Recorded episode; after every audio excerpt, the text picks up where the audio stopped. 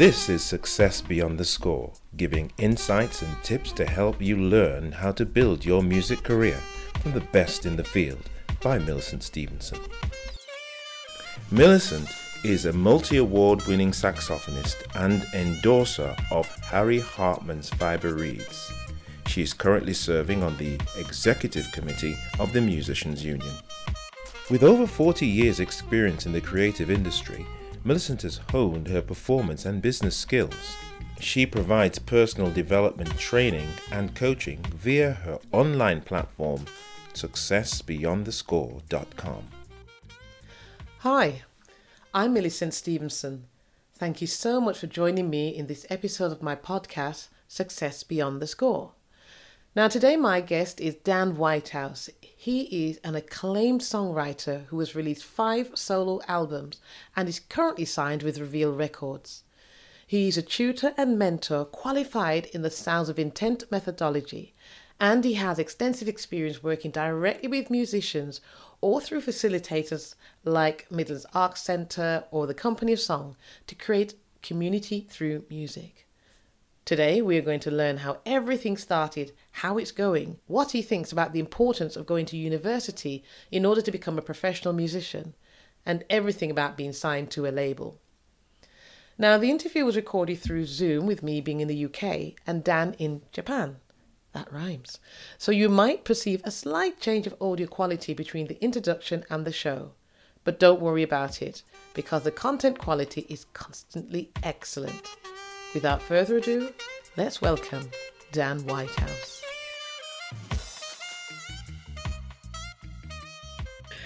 Right, Dan, thank you so much for coming across to um, to talk with me today um, about what you do in music. And the first thing I want to say before we even get anywhere is right now you're in Japan. Mm. and uh, I'd, I'd love to, to sort of weave that in as we're talking for people to understand what it's like in Japan. And I know obviously you went there just before lockdown, and we're going to have all these questions about COVID. So just bring that in because I think that's really interesting to see that other side of a, of a musician. And uh, yeah, personal reasons don't have to be mentioned. you know what I mean? But we it'd be interesting to know how you're still managing your music uh, from a distance. So that will weave in as we go through so I, I know you because obviously we, we work on the in musicians union and i've attended a couple of your uh, songwriting uh, uh, courses as well in the past but my listeners don't know who you are. So how would you describe your music career and who you are now? Well thanks very much for inviting me to talk with you millicent. Yeah. Um, it's always a pleasure to talk with you and i'm pleased to be a guest today I split my time between community music and commercial work, mm-hmm. and I have done since I graduated uh, with a, a, commercial music degree in 2003 from Westminster University. Mm. So coming up to 20 years now, I guess. I do a lot of community music, so using music uh, in a therapeutic way with uh, vulnerable groups, be that sort of intergenerational projects like linking up teenage groups, um, with elderly people or working with children and adults with additional needs. I studied at Roehampton University doing a postgraduate certificate called Sounds of Intent. It's a course developed by a really interesting man called Adam Ockelford. And uh, he's written this sort of program to chart how music can aid the development of humans and particularly people with additional needs. And um, I use that in the work that I do with I've done lots of work with a program called Mac Makes Music through the Mac Art Centre. And uh, I teach on the songwriting degree at BIMM University, which is online at the moment. And then with my commercial work, um, I'm signed with Reveal Records and with label mates so Jonas Policewoman, Eddi Reader, Lau, Boo uh, The Little Unsaid that's an excellent creative community to be involved with and um, allows me a lot of room for collaboration. And um, I've put two records out on that label and lots of EPs. And um, I find that you know the one the sort of commercial work fuels the community work. Mm. Uh, one fuels the other. You know, um, I get a lot of inspiration from uh, the people that I meet through the community work. And, um, you know, I feed my own creative desires through through all the songs that I write and the, the records that I release and so forth. You sound like a really busy person, Dan. Honestly, like keeping up with everything you do is phenomenal. I mean, um, years ago, I used to work um, in education and training, and I was involved with the deaf community. And um, I was also used to observe tutors, and there was one chap who was teaching people with additional needs, and I found it really fascinating the way he did that. So, what has been your passion or driver for working with people with additional needs and connecting it with music? Just that we're we're all equal and we're all interconnected, and um, music is a great communicator. You know that's enough really. Um, I love the work I do as well with songwriting workshops. Uh, at the moment, I'm doing them with a wonderful person called Katie Whitehouse, who has this company called Company of Song Mm-hmm. She's helping me to organise and manage songwriting workshops online for uh, emerging artists or non-musicians, but people that sing and have ideas. I, I just believe that um, everybody has great creative ideas. It's just that only some of us have the confidence to write them down. Yeah. Um, and so in that way, music can be a great leveler and a great communicator. You know. Mm the people in the work, you know, I've worked with people that are unable to speak, but they can speak through their music. So, do you find that from a teaching point of view, the skills you use with someone who can write and can speak or whatever is different to working with someone who has a disability or some area of their their body or their senses that are not functioning in the same way as other people? I take an inclusive approach, so I'm led by the participant. Yeah. I will adapt what i do entirely to their needs as best i can. Wow. Wow. That's that's that's fascinating. Absolutely fascinating. So i know you mentioned that you've done a degree but um, what's been your journey into music? You know what sort of piqued your interest um, was music a thing when you were at school or was it just something that happened after school what yeah what's kind of your your thing into music i saw chuck berry um, play at Wolverhampton Civic Hall in 1989, and I was 10 years old, and he was 66 years old, okay. and he was on fire. He was like scissor kicking, jumping around the stage. I couldn't believe the energy. It just, it just lit something up inside, and it, it the flame's still burning. Wow! Like 30 years later, yeah, it was incredible night. And I, my parents took me there, and my father was a radio broadcaster, radio DJ Mm-hmm. So the house was full of vinyl. Music was just on it uh, really loud every morning with him shouting, dancing along. My parents knew how to dance and drink and have a good time and enjoy music. We used to go to a lot of concerts. We lived walking distance from the Civic Hall. Oh, okay, okay. And uh, as soon as I was old, old enough, I got a job there. I, I worked as security. I worked the bar. I cleaned the floors. I did the tickets. Anything to get backstage to see all the concerts. I saw everybody play there. It was the 90s when everyone was, I didn't realize at the time, but, um, you know, I had a fantastic, one of the UK's best venues right on my doorstep. And I, I was exposed to a lot of live music through there. And I really got some great memories of the people that I saw. I remember meeting Jools Holland and oh. I remember seeing Primal Scream and just not being able to distinguish what was making each of the sounds, but just loving the sort of intense immersion of it all. Yeah. And um, yeah, so live music, I think, got me into it. Okay, so you've got that experience, your parents, your home, Chuck Berry live experience. So did you do the degree straight after school, or did you do anything else before sort of thinking, okay, I want a degree and I want to have a, a career in music? I never thought that I wanted to have a degree. I just wanted access to the studios and to be able to be in a band and play songs every day. Um, I, I, at 17, I left school at 16 and went and studied music as a BTEC um, at Walsall Art College. And then I did loads of auditions. This was back in the days when you could get read the ads in the back of the Melody Maker and NME. Mm-hmm. And I auditioned and got in a band of a fantastic singer called Naomi, who was mm-hmm. based in Leamington Spa, and she was signed with Gut Records, who were having a successful time with um, Space and with Tom Jones's Reload album. Okay. And so they had they funded Naomi's album, and we went to London for two months to live to record at the Battery Studios, and we did loads of touring. We did a tour supporting Richie Sambora from Bon Jovi, and this was like a sort of rock and roll baptism of fire, if you like. Mm. Um, that set me on the path. Did that for about three or four years. Um, when that project finished, that was when I went and studied in London. Mm. But the studying was wasn't really the aim, to be honest. It was more like the sort of writing and listening and drinking, and that was the main target. Typical student life, then. Yeah. okay, so listen, you you've mentioned that you're signed to a label. And one of my previous guests, he was also signed to a label, and he talked about the highs and the lows of being signed to a label. But um, the industry's changed, you know, because once upon a time it was really important to be signed to a label to get anywhere in music. Now you can DIY. So why did you decide to be signed to a label rather than do it yourself? I just really like this particular label, Yeah. Reveal Records, Mhm. and um, I have a good creative relationship with the MD Tom Rose Yeah. to the point where he produced uh, my last double album, Dreamland Tomorrow. Mhm. So he has a beautiful creative vision that I've enjoyed um, working with and working under.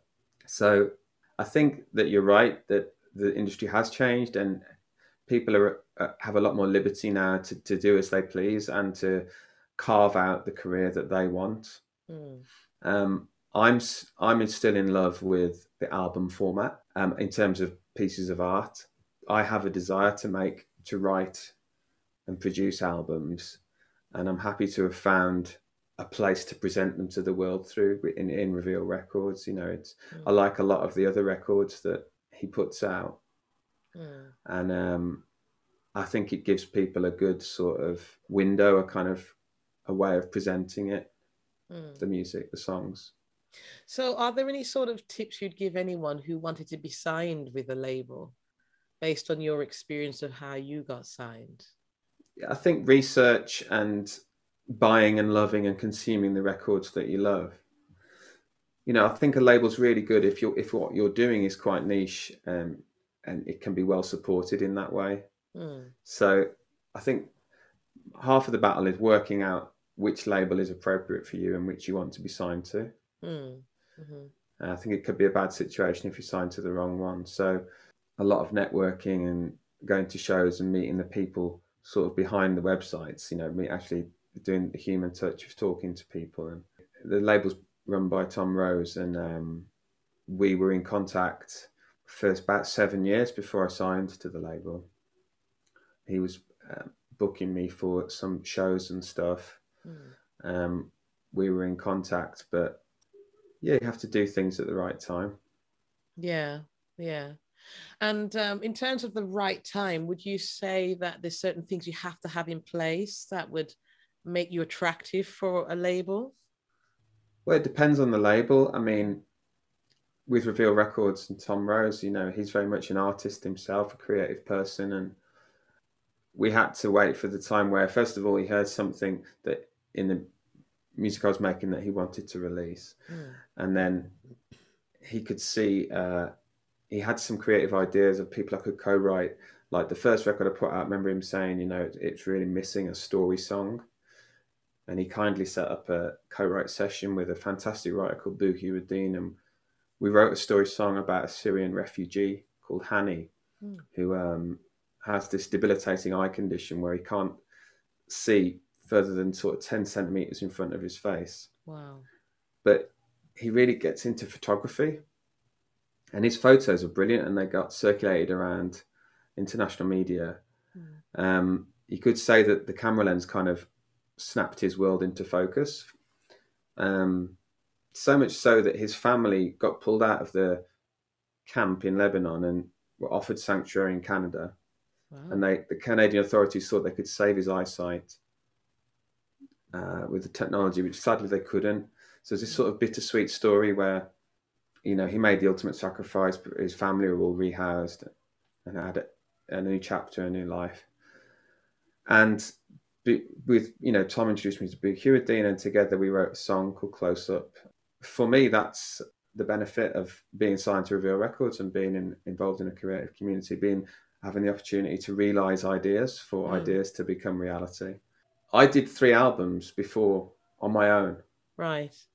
You know, I think I worked away, crafted at what I did until to the point where it was ready to be um, delivered at that level.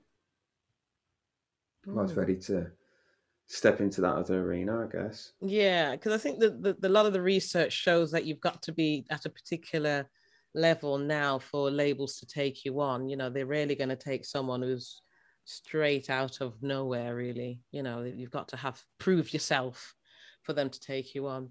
Now, the thing that popped into my head earlier on is that you said, you know, there's some positives for you, and that song, you know, you just describing that song already made me want to go listen and already made me want to get the hankies ready. It just sounds like a real tearjerker, you know, very emotional. But um, is there anything you'd say about being signed to a label that doesn't really work? I mean, once upon a time, you and I was having a conversation about your name and how that how the label sees your name in terms of if you wanted to do something outside of the label. Are you still Dan Whitehouse or you're not Dan Whitehouse? There's something you you'd probably have to explain that, but uh, Sure, I don't remember the context of that conversation, but I mean, the label have first dibs on any songs I write, and music that I release using my name, Dan Whitehouse, would, you know, be agreed with them, and there'd be a schedule. Yeah. Not least because um, my music appeals to a very small audience, you know, and so we wouldn't want to um, dilute the message, I guess, or that's like a sort of marketing thinking, you know, mm. and I trust their their judgment on that. Mm. Because you tend to hear that labels um, ho- own you completely. Is that true? That it's like a, a 360? So anything you write, if you make anything, they get a percentage of everything you do, as opposed to back in the day when maybe they just own you as a band, but not necessarily your, your songwriting rights? How, how does it work in from your experience and your knowledge of labels in general, not necessarily reveal, but uh, for labels in general? I mean, there are deals like the ones you described with major labels and pop acts. I think mainly. Hmm. Um, but you know, the type of deal I'm on is is a licensing deal. So uh, I still do other projects. I'm, I'm, working this year on something called Voices from the Cones, which is uh, Arts Council funded project, a various artists project, lots of different singers involved, and I'm producing the album. Um, that's about the history of glassmaking in Stourbridge. Oh, okay. Um, for example, and I still do sessions for other artists playing, you know, lead guitar or mm-hmm. singing backing vocals or singing lead vocals at times. I did something for David Barron mm-hmm. recently, producer in America.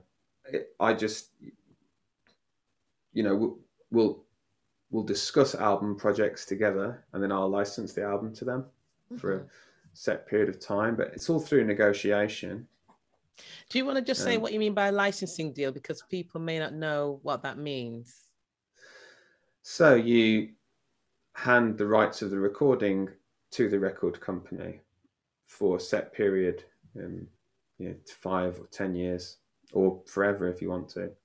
You know, they own the master rights to the recording. They are they can then exploit those rights in any way they see fit. So seeking out uh, syncs for it, so trying to match the music with television, film, or advertisements.